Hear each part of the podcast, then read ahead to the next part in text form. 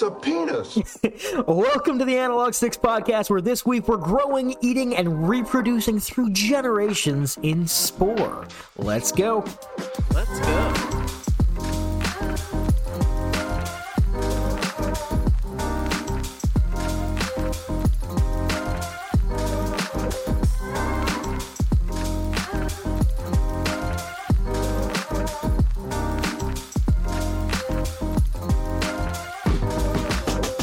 Hello and welcome to episode 23 of the Analog Sticks podcast. My name is Rusty, his name is Cody, and in this week's procedurally generated episode, we're talking Spore. What is it? What do you do in it? Why is it?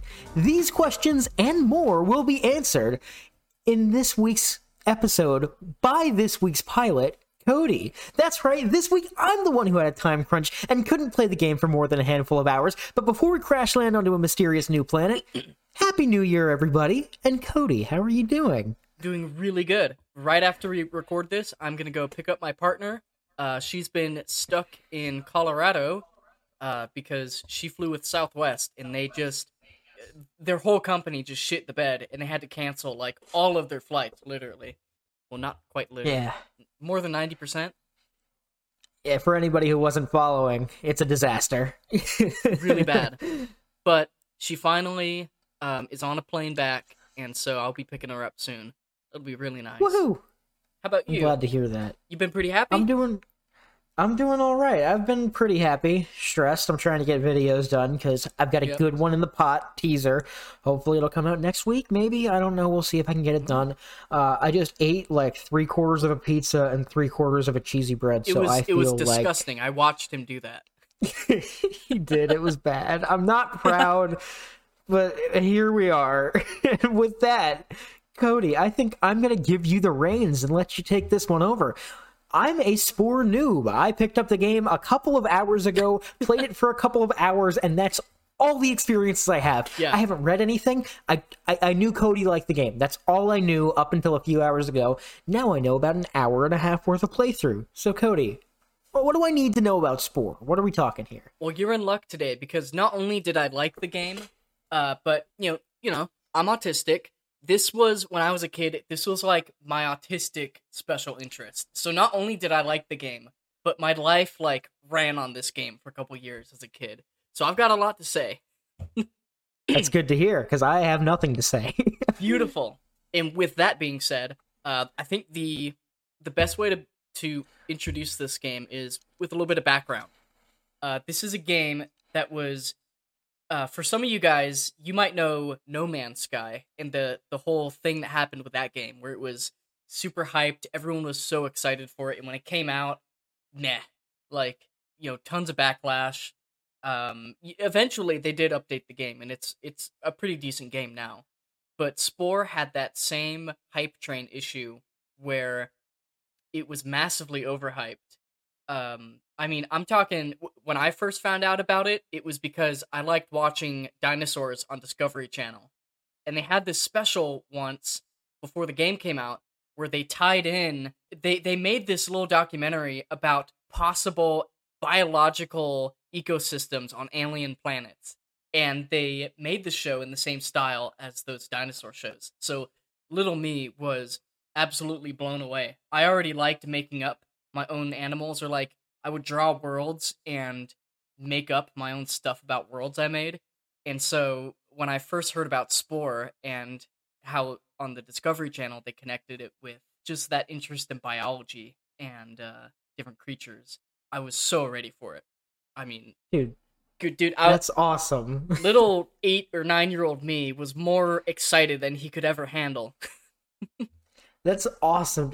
Just hearing you talk about this. This was 2008 it ended up releasing, mm-hmm. right? So you probably watched that special in 7 or 8, somewhere around there. In 2008, it came out right before my birthday.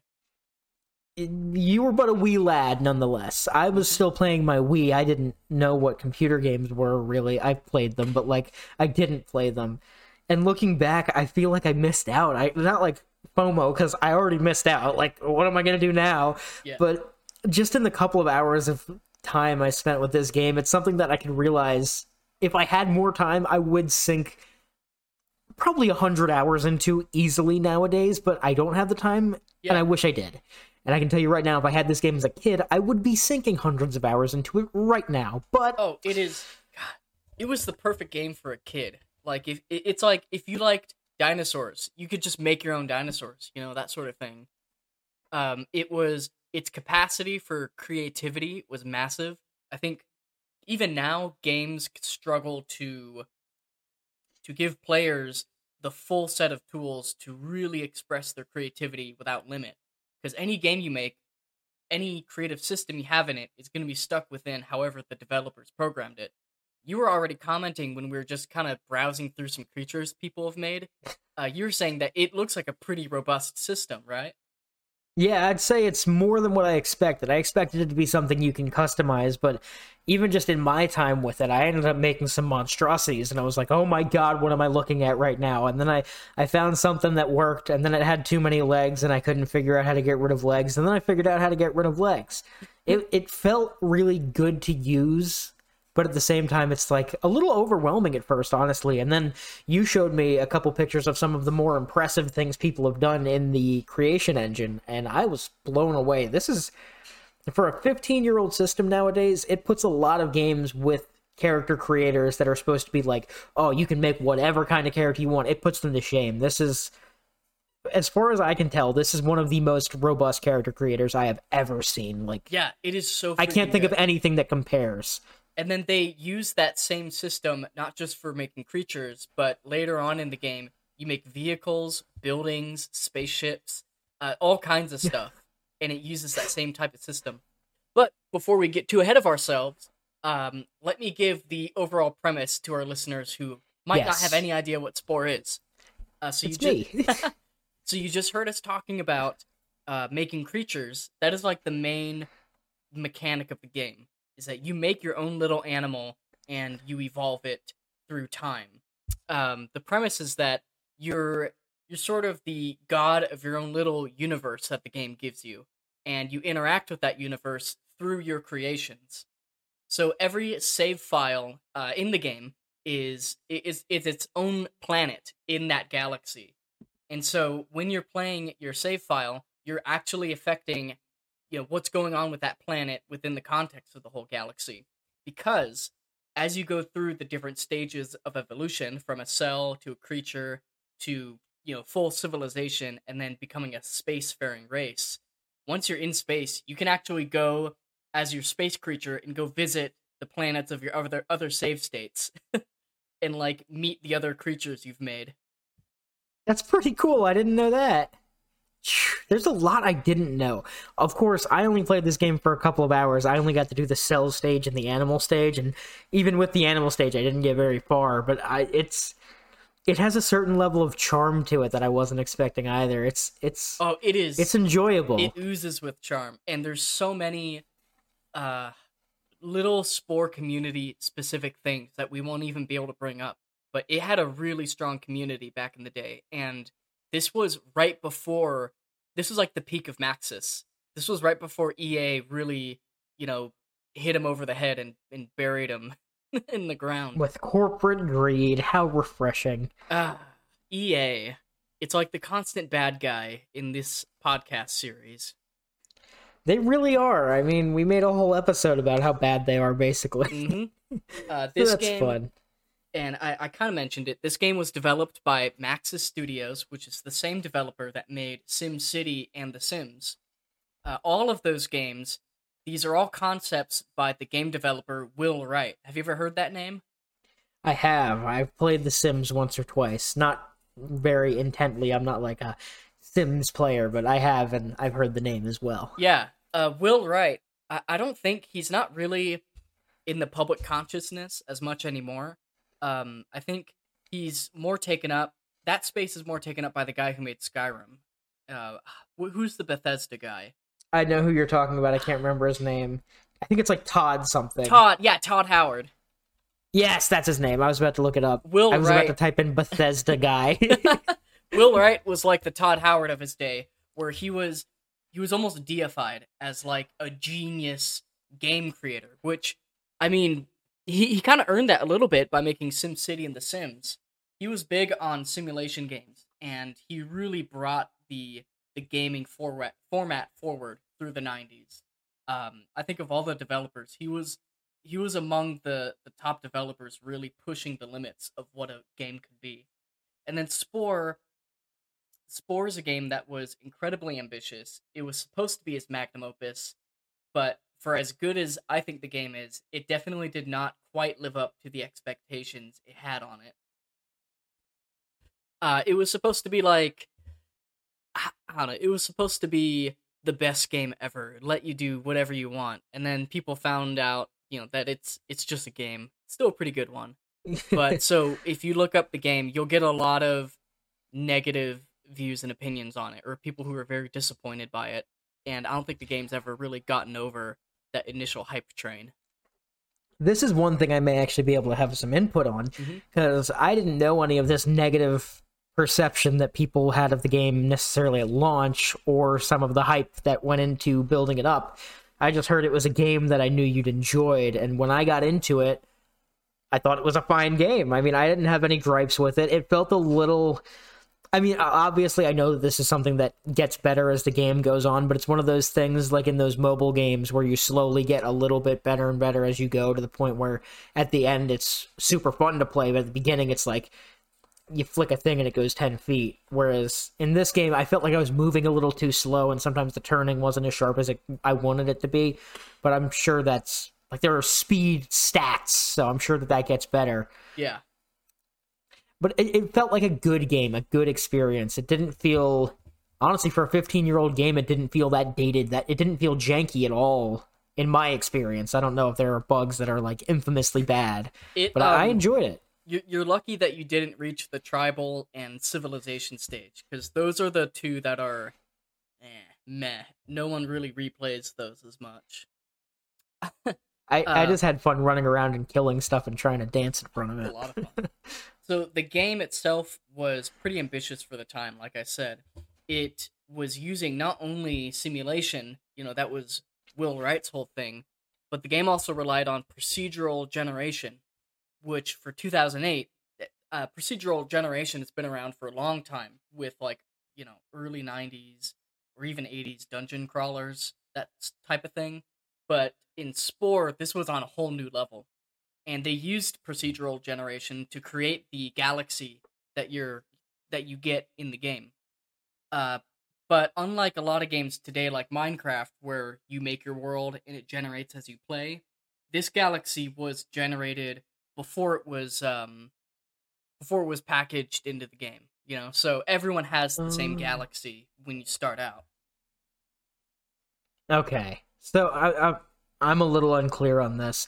Are you saying that when you get your copy shipped, it's shipped a certain way, or when you boot up the game for the first time, it's a certain way, or are you saying everybody has the same galaxy at the start? Everyone has the same galaxy, but it's not totally shared. Like, it's not literally the same galaxy. You all just start with the same planets and everything. Okay, and I thought I remembered hearing something... in my limited research, that every single planet is procedurally generated, and you can pick which one you want to do, and none of them, nobody gets the same planets. Is that right? I don't know. I don't know if you know. People will get the same planets. There's an Earth planet in the galaxy, and if you look it up, it has a specific place. So you can go visit your galaxy's Earth planet, and the same is true for a few other rare types. But anyways, I don't want to get too ahead of ourselves. That's the space stage. Oh, my bad. I'm sorry. Not only was this game ambitious in its, procedural technology and its simulation, but it also was largely based around online content creation, which is something that today is super familiar to us. We're doing it right now. We're making content online.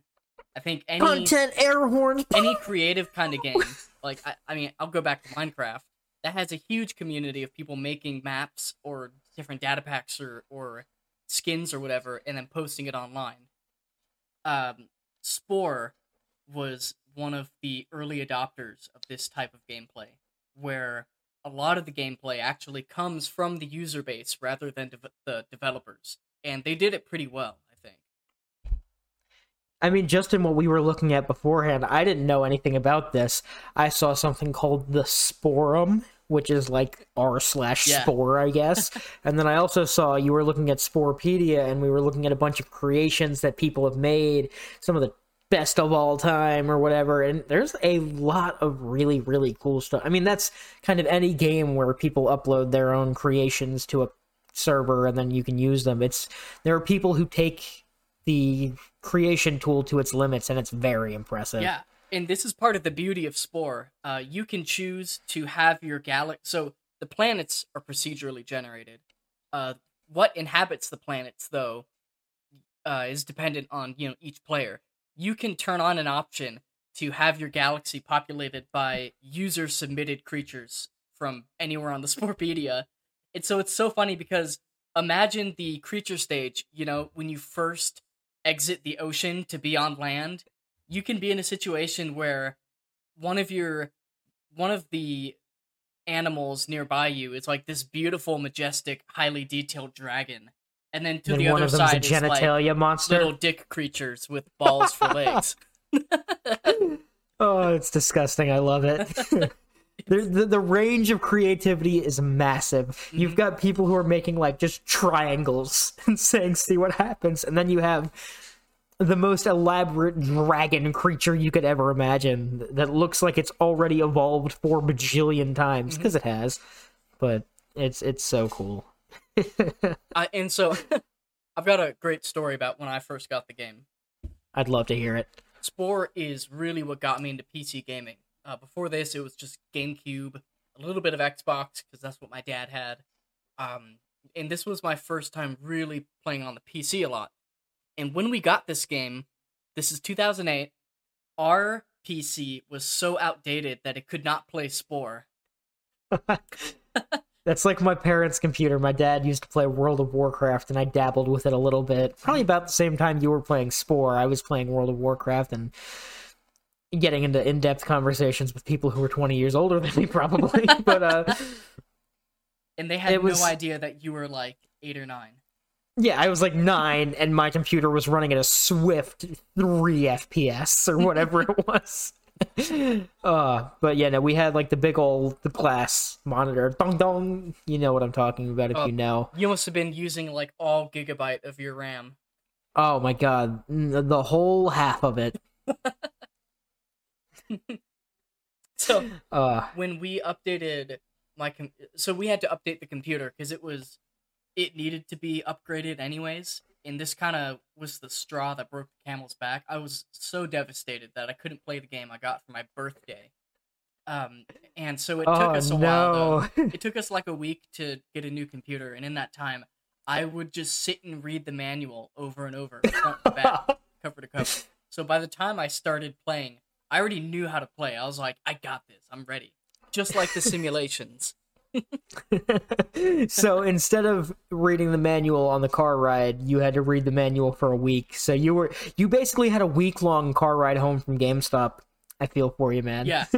This really set me up to love this game, though. The anticipation was just too much to handle. It's one of those things. I gotta ask you right now, do you think that led you to having a greater appreciation for the game, or do you think it just didn't have any effect? Greater appreciation, for sure. It went from just a game I really wanted to play to, like, the forbidden fruit.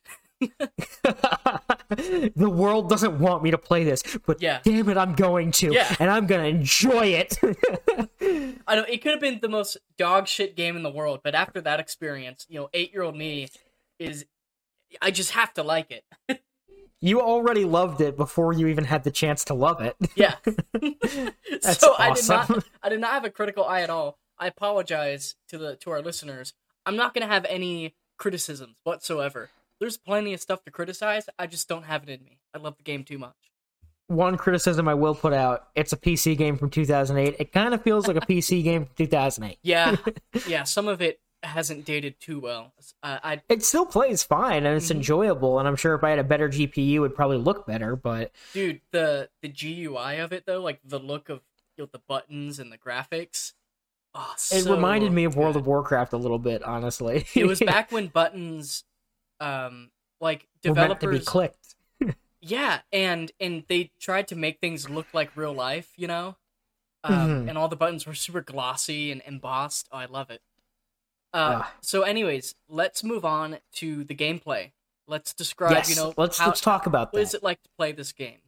Oh, let me talk about the cell stage. Yeah, I'll start you off. So this game is split into 5 stages of evolution, and the first one is the cell stage.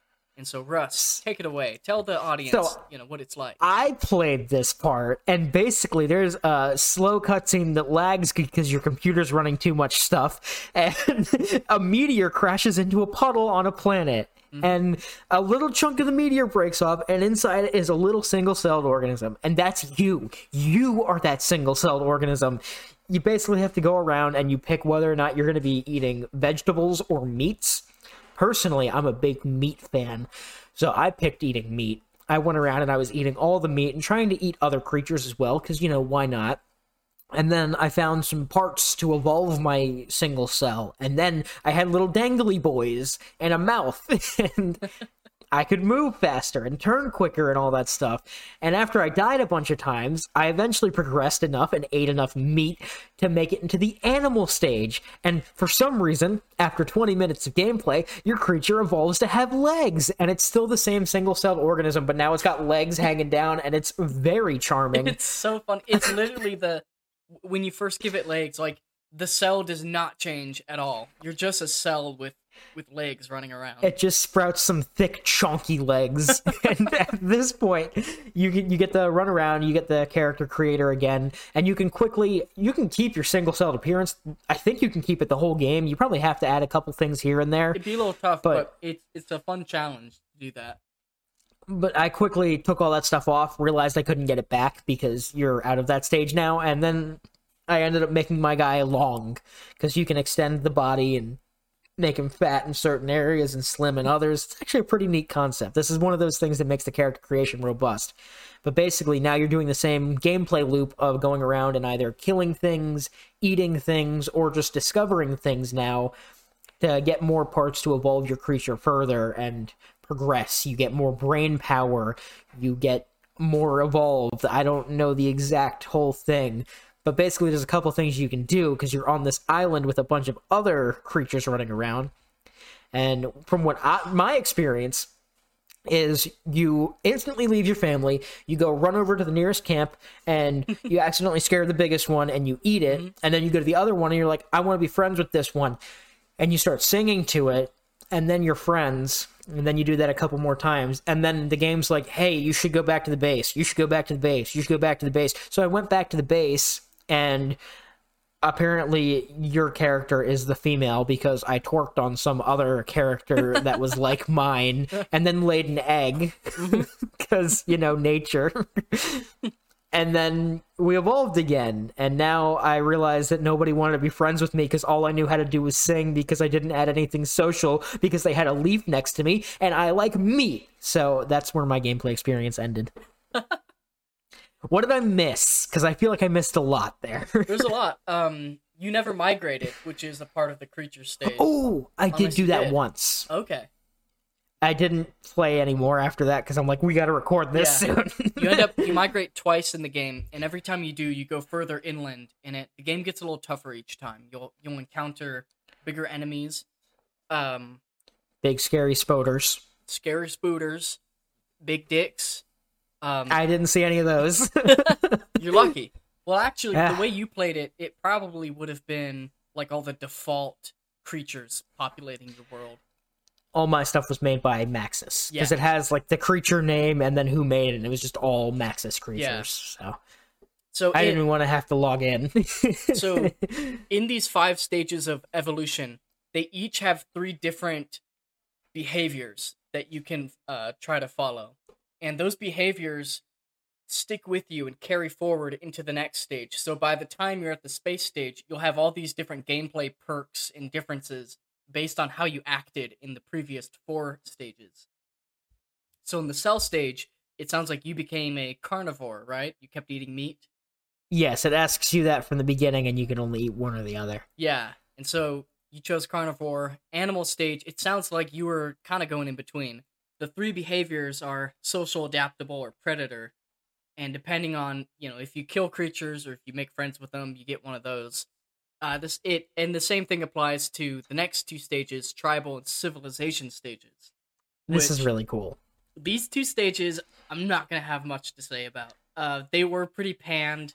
They're a big reason why a lot of people don't like the game, and I have to agree with them.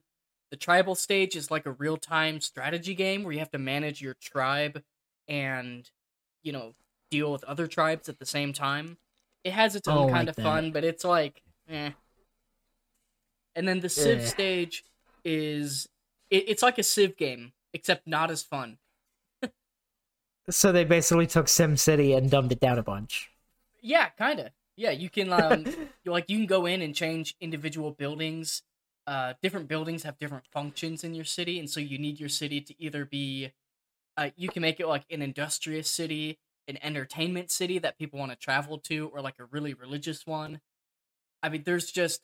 The depth of gameplay is pretty incredible in this game, honestly. I could... If you let me, I could just keep going off about the most mundane details of how the game runs. But we'll try to keep it to the most overviewy parts. One thing I did notice, and I do have to chime in right here, so it sounds like it's basically Spore, The Sims, and then SimCity, and then Space. But the cool thing about it is it's not just those games. It's kind of like a choose-your-own-adventure book, but in a game, very much...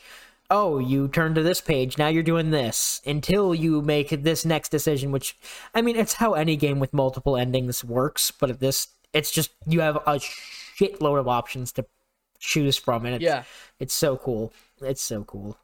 Well, there's so many endless possibilities, and I love it. Well, they're not endless, but, you know, a lot of possibilities. Yeah, not endless, but for a game, an incredible range of opportunities to change your own gameplay. And I think that's part of...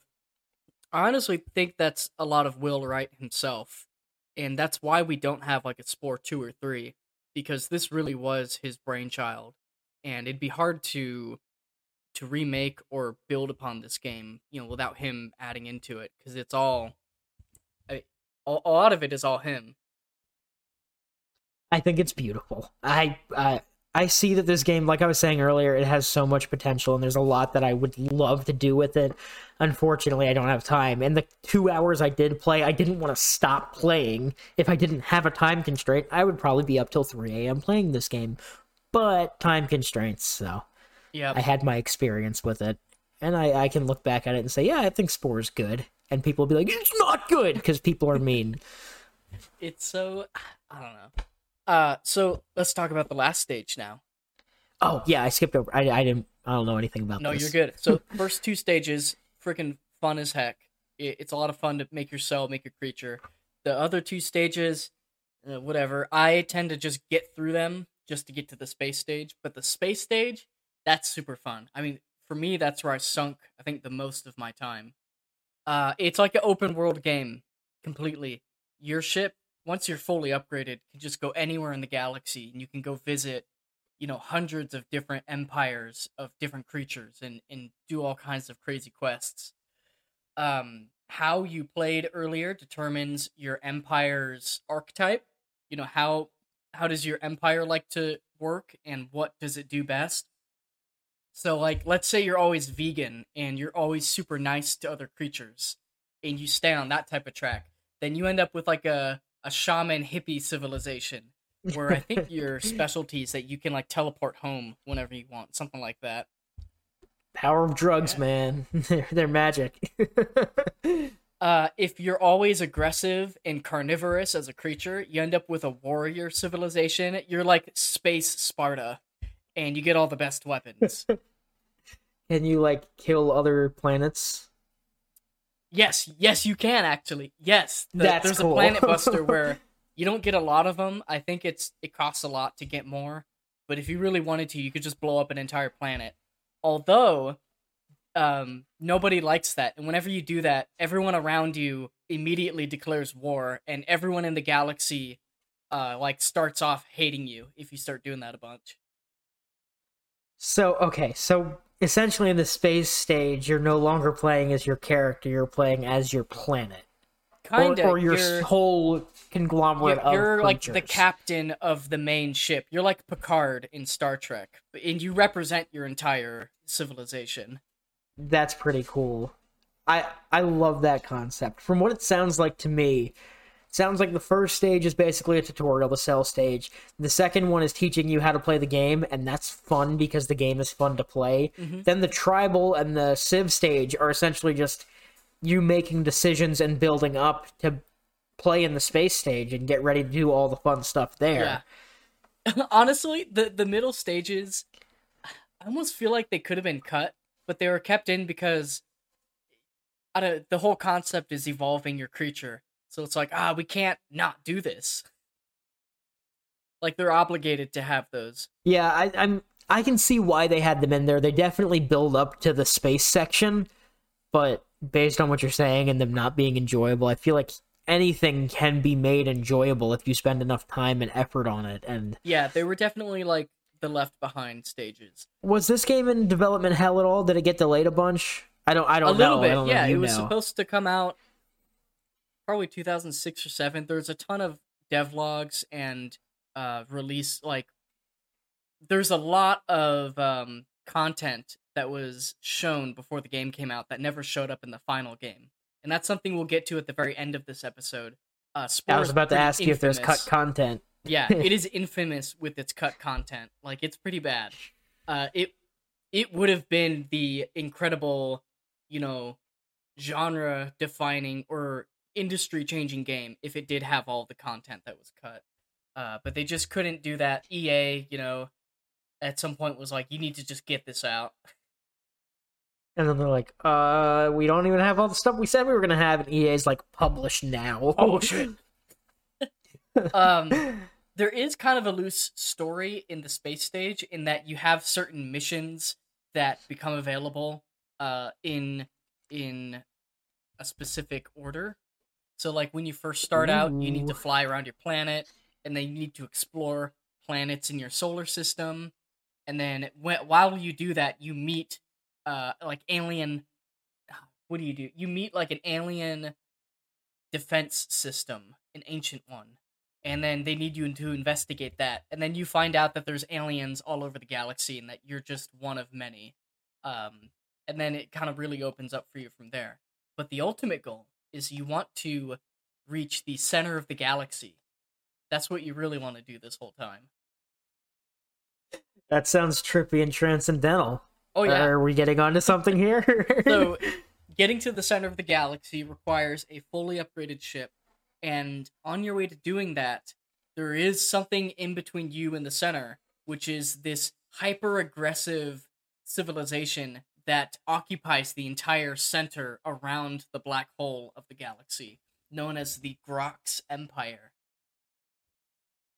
Okay, they sound very threatening. Oh, yeah. In the sense, were they put there as, like, a last line of defense? Is that, like, the quote-unquote final boss civilization or whatever? They would you say that? They're kind of like a final boss of the game.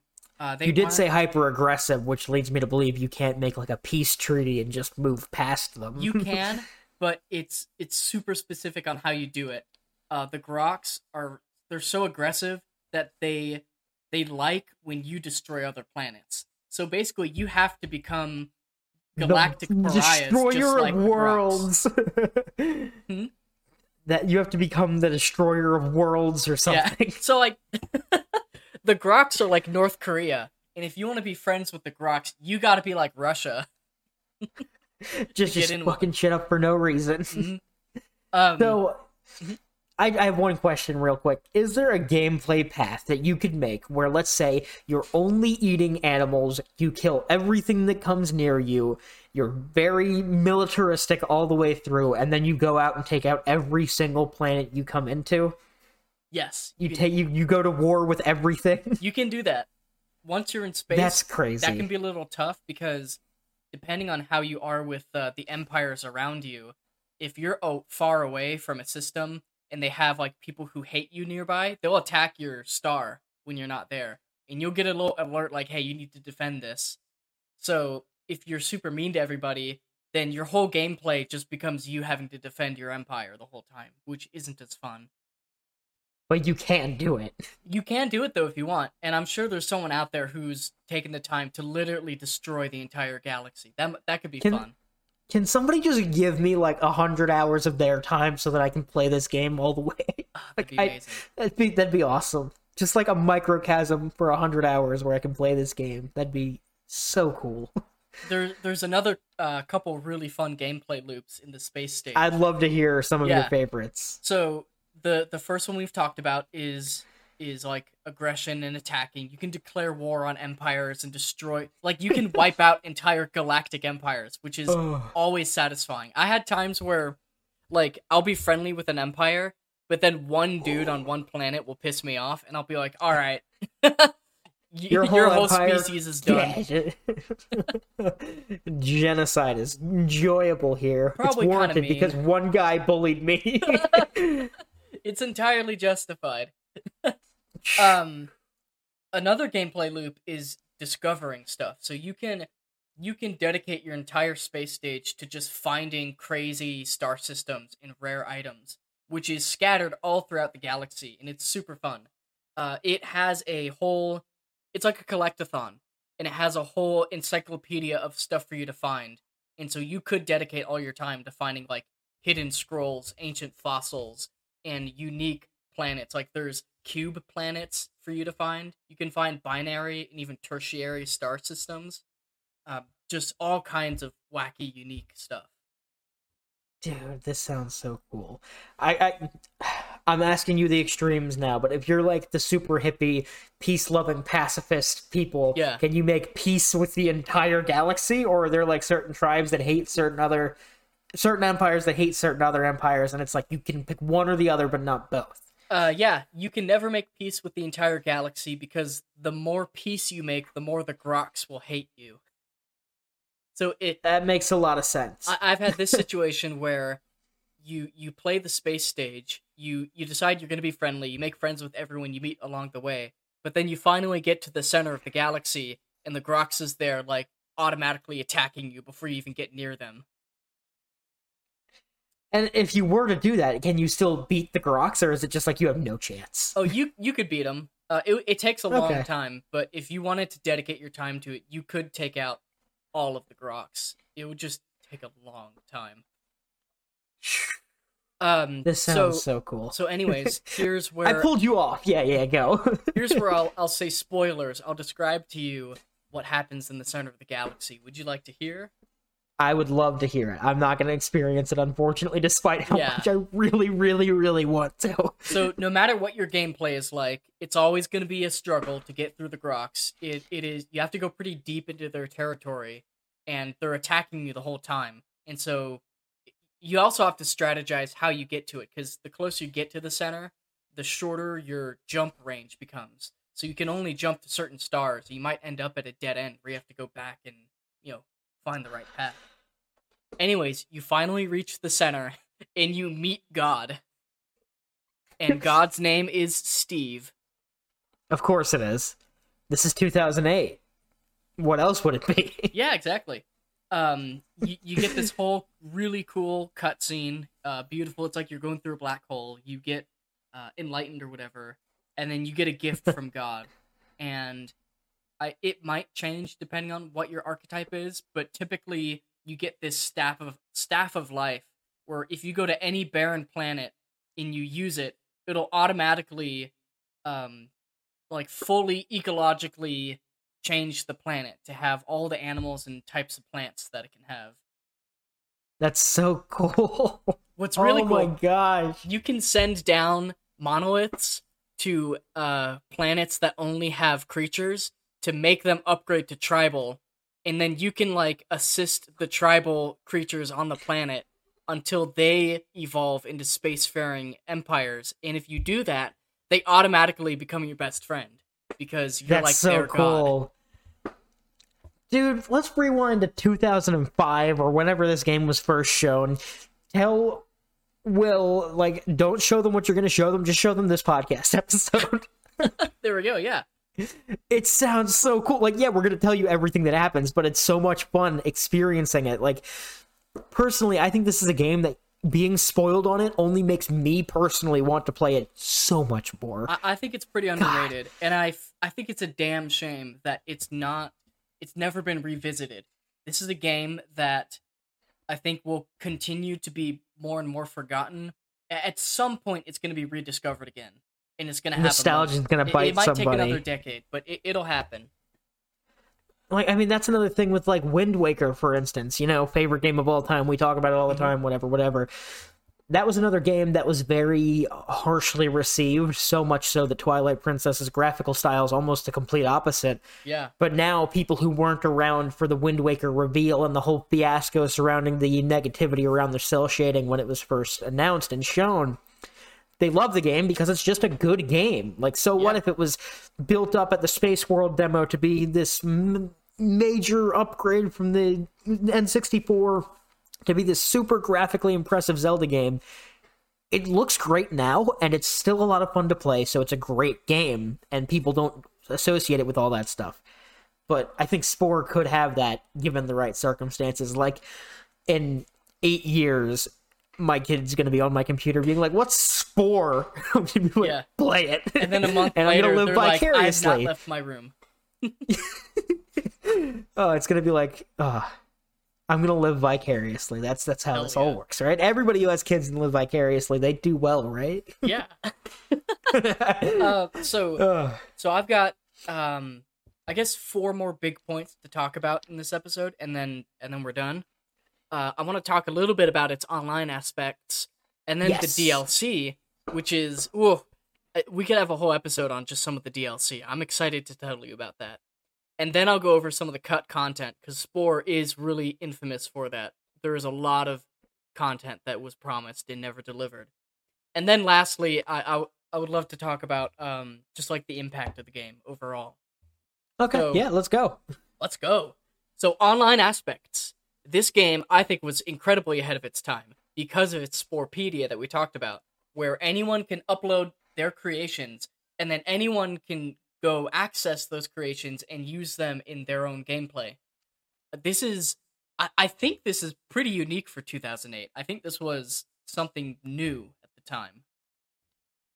As far as I know, but I don't know a lot of things. I don't know a lot, so as far as I know, this is the first one. The only other games like that I can think of are stuff like Minecraft, which I know for a fact came out after 2008. Mm-hmm. Not long after, but after. And there's a couple of other that have come since then that do the same thing. Like, I'm thinking a lot of sports games do similar things where you can create logos and stuff and upload them online to servers and whatnot, and upload characters and whatnot. But it's very much different, and also not as fleshed out, and 10 years later. So Spore did what I think a lot of games struggle to do nowadays, which was it made its own community. And it did it well. And it was a tight-knit community that served to create more better stuff for the game, for more people to play. And I think it was something that happened partially naturally, that just the way they designed it inclined people to want to act in as a sort of community for the game. But I also think it was intentional, too. That part of the business pitch to EA, I'm sure, was that, you know, if we build a strong community and then people make content for the game, then that's less work for us. And I love and it. I love it. Totally valid, honestly. EA probably loves it too. Less things we got to pay you for, give it to me. Yeah, I think it's something like that is a win-win. Minecraft does it too. I think Little Big Planet is a good example of the same sort of concept. I wish more games were like this, where a lot of the content is player-generated, because for the players, it's fun to make that content. For us, it's fun to play that content, and when you have such a massive volume of game content being made, there's going to be good stuff that rises to the top. Yeah, I mean, that's anything with any kind of community. The larger it grows, the more good stuff you're going to get out of it. Yeah. In this game, for instance, they take that community and give them not free reins to do whatever they want in the game, but they let the community alter the game, and it made some really amazing stuff based on the little bit I've seen. I'm sure it's just like 0.01%, but yeah, and it's remarkable. God, they did such a good job. The Spore team for years was hands-on, like weekly showcases of what people have made. Different creators got to be really famous within the community, so everyone knew, you know, some of the top creators, and anytime they made new stuff, it was a big deal. That's so cool. It's just so cool. And then the Spore team would like keep an eye out for which default creatures people liked more, and they would kind of push those creatures and like give them more personality, and it'd become different characters, become different mascots for people. Especially once we get into the DLC. And I think that's probably what we should talk about next, right? The DLC? Go for it. So I have no knowledge of this whatsoever, so this is all going to be new. Besides player-generated content, Maxis itself also released some packs. One of them, a couple of them were parts packs. The biggest one being the Creepy and Cute pack, which I got. For sure. I saw you had it. I didn't use it, but... the Creepy and Cute pack added... I couldn't tell you how many, but a ton of new animal parts that just made the game so much better because they added more complexity, just different looks. And then once you got that part pack, then you could see all the other creatures on the Sporepedia made with those parts. So if you don't have the DLC, you're locked out of all of the content that uses it, right? Yeah. So they did the Creepy and Cutes part pack, and then they did a Dr. Pepper collaboration, weirdly enough. And this one is controversial. I got it back in the day. Not everyone did, though. You had to buy a certain amount of Dr. Pepper to get it's points. Right up your alley.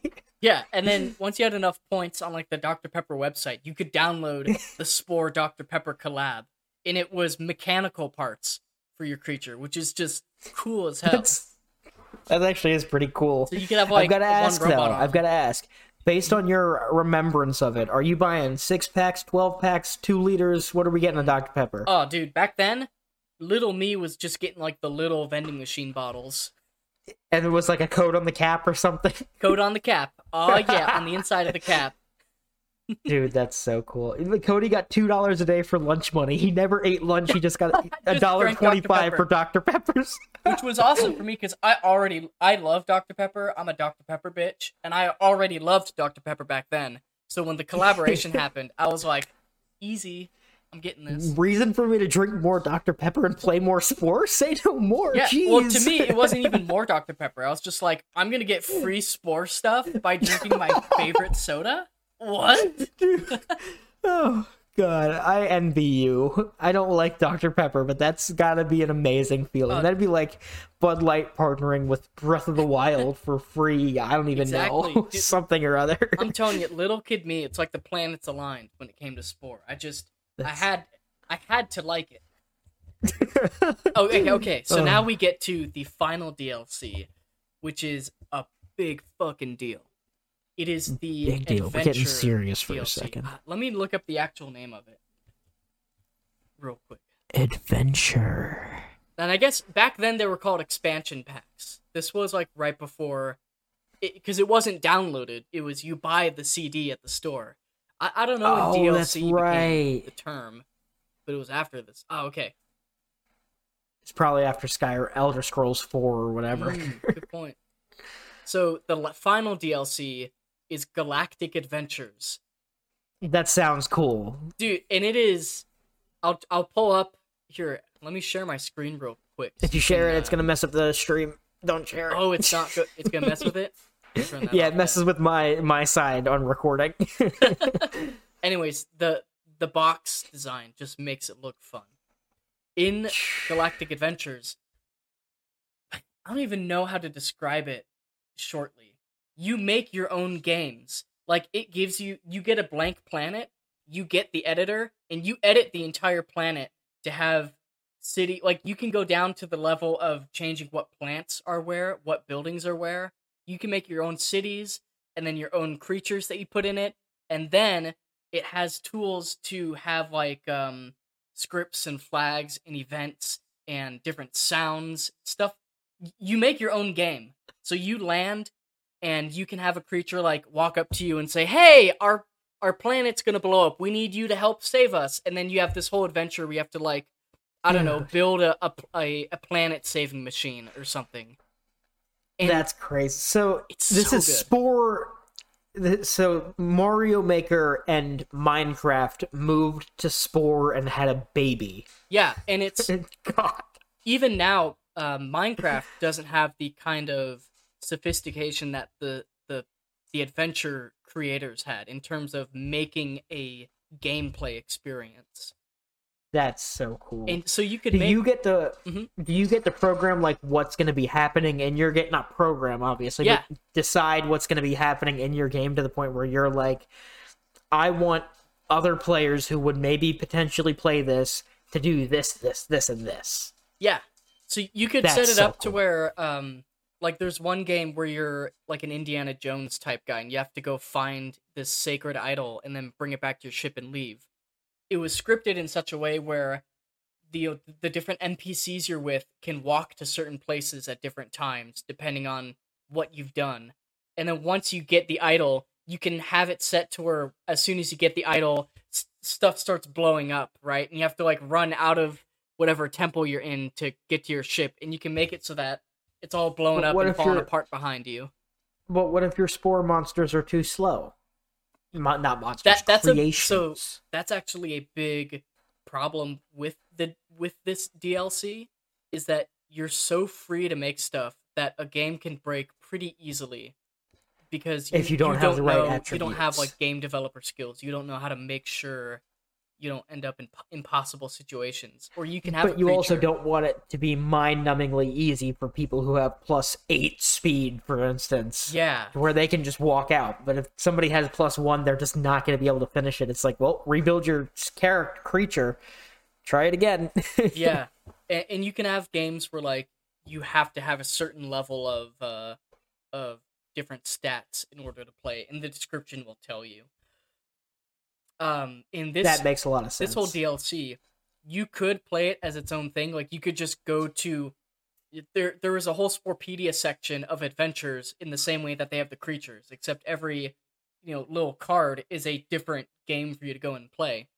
There's a mode where you have your captain, and you select him, and then you just go play random missions, and it'll upgrade your captain. You get better stuff as you play more games.